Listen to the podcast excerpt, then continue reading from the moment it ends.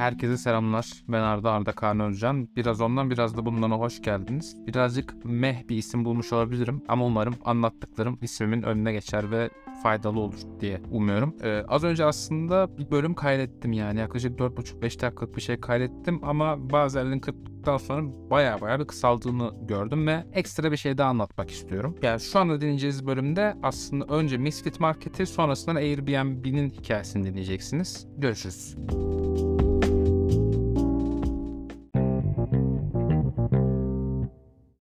Geçenlerde Babil'in en zengin adamını okurken ki hani tekrar tekrar okuduğum bir kitaptır.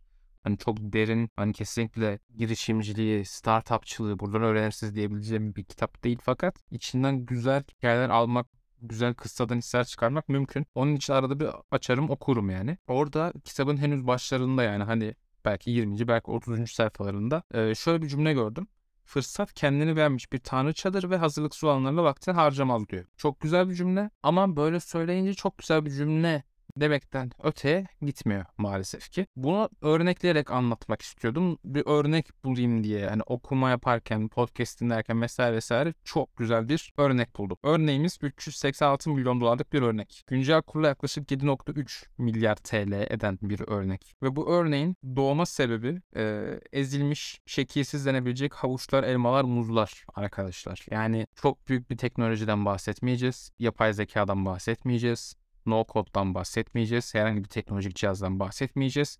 386 milyon dolarlık ezik elmalar, aşırı kararmış muzlar ve havuçlardan bahsedeceğiz aslında. Hikayemizin kahramanının adı Abiramesh. Bu arkadaş 2018 yılında bir çiftçiyle e, elma bahçesini gezerken elma ağaçlarının altındaki elmaları görüyor. Ve diyor ki abim bunlar nedir? Bunlar neden yerde ve neden hani umurunda değil? Bunları neden sandıklamadın diyor. Ve çiftçi diyor ki bunlar e, ezik birazcık daha şekli bozuk meyveler. Bunu satmakta zorlanıyorum. E, bunu almıyor e, alıcı diyor. Ve ben de o yüzden uğraşmıyorum bile diyor. Sandıklamıyorum. Bunlar böyle duracak. Bunlar benim için ıskarta diyor. Adam burada bir fırsat görüyor. Diyor ki ben bunları alırım. Bunun fiyatı 1 dolarsa ben bunu 10 dolar 10 sentten alırım diyor. O adam diyor ki canıma minnet ben çünkü bunu gözden çıkardım abicim. Al tamam ben yine karımı edeceğim noktasında oluyor aslında çiftçi. Çiftçi için de güzel bir ticaret. E, Ramesh için de güzel bir ticaret. Çiftçinin gözden çıkardığı bu ürünleri aldıktan sonra bir web sitesi oluşturuyor abi Ramesh ve reklamı da basıyor. E, çok güzel kodluyor ürünlerini ama. Diyor ki Mystery Imperfect Produce Boxes yani gizemli ve kusurlu ürün kutuları olarak satıyor. Ee, insanlara bunu durumu gayet güzel bir şekilde anlatıyor. Ürünlerimizde evet şu vardır bu vardır fakat kesinlikle egzajere küftür, müftür ve bozulmadır yok diyor. Anlatıyor işin mevzusunu ve satışlar uçuyor. 2 sene içerisinde 90 bin müşteriye ulaşıyor ve şu anda 386 milyon dolarlık bir şirketten bahsediyoruz. 386 milyon dolarlık bir yapıdan bahsediyoruz. Bu yapı Misfit Market adında. Ee, Google yazdığınız zaman bulabileceğiniz bir e-ticaret girişimi. Geri dönelim Babil'in en zengin adamındaki cümleye. Gerçekten de hani fırsatı hazırlıksız olanlar görse de faydalanamıyor maalesef. Burada Rames'in yaptığı şey muazzam güzel bir örnek ve bu örnekten de aslında görebileceğimiz birçok şey var. Yani başkasının ıskartası Selamlar tekrardan. Şimdi Airbnb'yi anlatmak istiyorum bir de. Airbnb'nin pek de bilinmeyen Mısır gevreği hikayesini anlatmak istiyorum. Seyahat sektörünü e, sıfırdan yazdıran Airbnb'nin başlangıcı aslında Mısır gevreği ile başlıyor.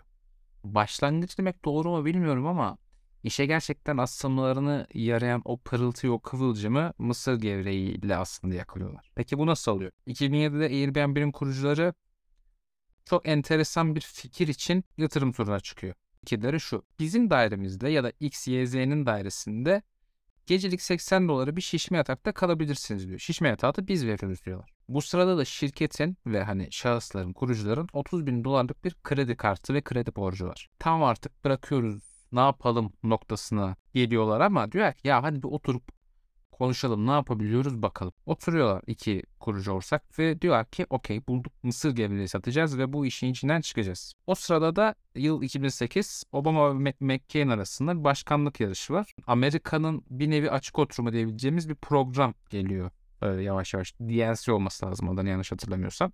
Bunu kullanmak istiyorlar ve sınırlı sayıda mısır gevreği kutusu yaratıyorlar. Buna da Obama Oğuz ve Captain McCain ismini veriyorlar. Gayet güzel tasarımlar yapıyorlar. İşte demokratların rengi olan mavi, cumhuriyetçilerin rengi olan kırmızı vesaire vesaire her şey çok güzel. Karikatürize kutular var. Kutuları bayağı bildiğiniz tek tek elleriyle e, kesiyorlar, katlıyorlar, tutkalla yapıştırıyorlar, mısır gevreğiyle dolduruyorlar ve kutunun üzerine 40 dolarlık bir fiyat etiketi yapıştırıyorlar. İki gün içerisinde o az önce bahsettiğim 30 bin dolarlık borcu kapatıyorlar bir de üstüne kar ediyorlar. Müthiş. Birkaç hafta sonra fikirlerini Paul Graham ve Y Combinator'a yeniden sunuyorlar.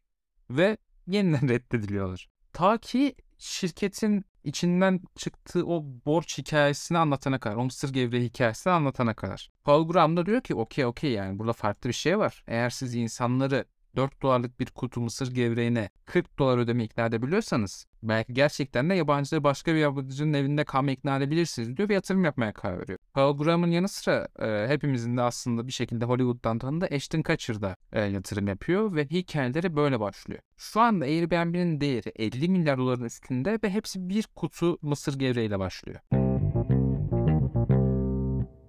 Şimdi son bir toplayalım ve kapatalım. Değerden bahsettik ezilmiş elmalar, şekli bozuk havuçlar ve bunlardan kazanılan 386 milyon dolar ve de birkaç kutu mısır gevreğiyle başlamış 50 milyar dolarlık bir şirketten bahset. İkisinin ortak noktası yaratıcılık. Airbnb kendi çıkmazından kurtulmak için ve o anki siyasi durumunda kullanarak mısır gevreği ve de bunu yatırımcılara doğru aktararak şimdiki konumuna geldi. Misfit Market'in yaptığı ise yine tabii ki de yaratıcılıkla birlikte alınan bir risk de içeriyor. Yani yaratıcılık insanların kötü görünen, tırnak içinde kötü görünen ürünlere de e, para verebileceğini düşünmek ve aslında o anki e, fırsatı e, görerek bunu değerlendirmek. Evet buna yaratıcılık diyebilmek mümkün mü? Mümkün. Ve sadece yaratıcılık değil sebat da burada çok önemli. Yani her iki hikayede de zorluklar karşısında sebat ve azmin aslında önemini görüyoruz. Airbnb başlangıçta zaten hani yatırımcılardan sürekli ücret almaya geçin düşünün borç içinde olan bir firma ama mücadele ediyor ve şu anki durumuna geliyor yaratıcı pazarlama yoluyla vesaire vesaire. Misfit Market'te küçük başlıyor ama ağızdan ağza sosyal medya yoluyla büyüyor. Yani bu da aslında Sebat'ın ve yaratıcılığın girişimcilikteki en önemli iki etmenden biri olduğunu bize gösteriyor. Teşekkür ederim dinlediğiniz için. Bayağı bir uzun ara verdim istemsiz bir şekilde. Umarım en kısa sürede görüşmek üzere.